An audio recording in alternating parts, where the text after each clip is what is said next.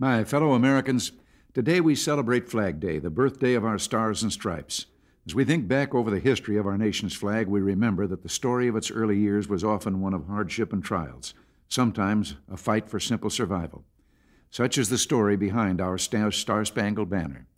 It was two years into the War of 1812 when America seemed to be teetering on the edge of defeat. The British had already taken our capital and burned the White House.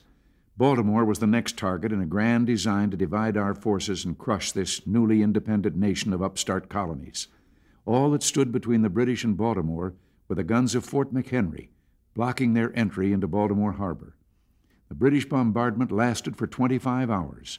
Through the dark hours of the night, the rockets fired and the bombs exploded, and a young American patriot named Key, held captive aboard a British ship, watched anxiously for some proof, some sign that liberty would prevail. You can imagine his joy when the next morning in the dawn's early light he looked out and saw the banner still flying, a little tattered and torn, but still flying proudly above the ramparts. Fort McHenry and the brave men manning it had withstood the assault. Baltimore was saved. The United States, this great experiment in human freedom, as George Washington described it, would endure. Thinking back to those times, one realizes that our democracy is so strong because it was forged in the fires of adversity. In those dark days of the war, it must have been easy to give in to despair. But our forefathers were motivated by a cause beyond themselves.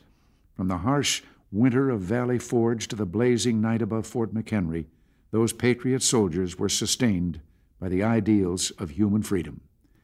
Through the hardships and the setbacks, they kept their eyes on that ideal and purpose, just as through the smoke of battle, they kept a lookout for the flag.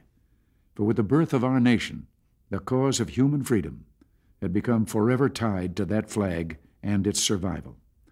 As the American Republic grew and prospered and new stars were added to the flag, the ideal of freedom grew and prospered. From the rolling hills of Kentucky to the shores of California, to the Sea of Tranquility on the moon, our pioneers carried our flag before them, a symbol of the indomitable spirit of a free people. And let us never forget that in honoring our flag, we honor the American men and women who have courageously fought and died for it over the last 200 years. Patriots who set an ideal above any consideration of self. Our flag flies free today because of their sacrifice. And I hope you all will join Nancy and me and millions of other Americans at 7 o'clock this evening, Eastern Daylight Time, when we pause a few minutes to say the Pledge of Allegiance. Though separated by many miles, we will be together in our thoughts. These anniversaries remind us that the great American experiment in freedom and democracy has really just begun. They remind us of the terrible hardships our forefathers willingly endured for their beliefs, and they challenge us to match that greatness of spirit in our own time. And I know we will. We are, after all, the land of the free and the home of the brave. If we ask ourselves what has held our nation together, what has given it the strength to endure and the spirit to achieve, we find the answer in our families and those basic family values of work, hope, charity, faith, and love. So it's appropriate that this year Father's Day falls on the same weekend as Flag Day. For in commemorating fatherhood, we're also expressing a basic truth about America.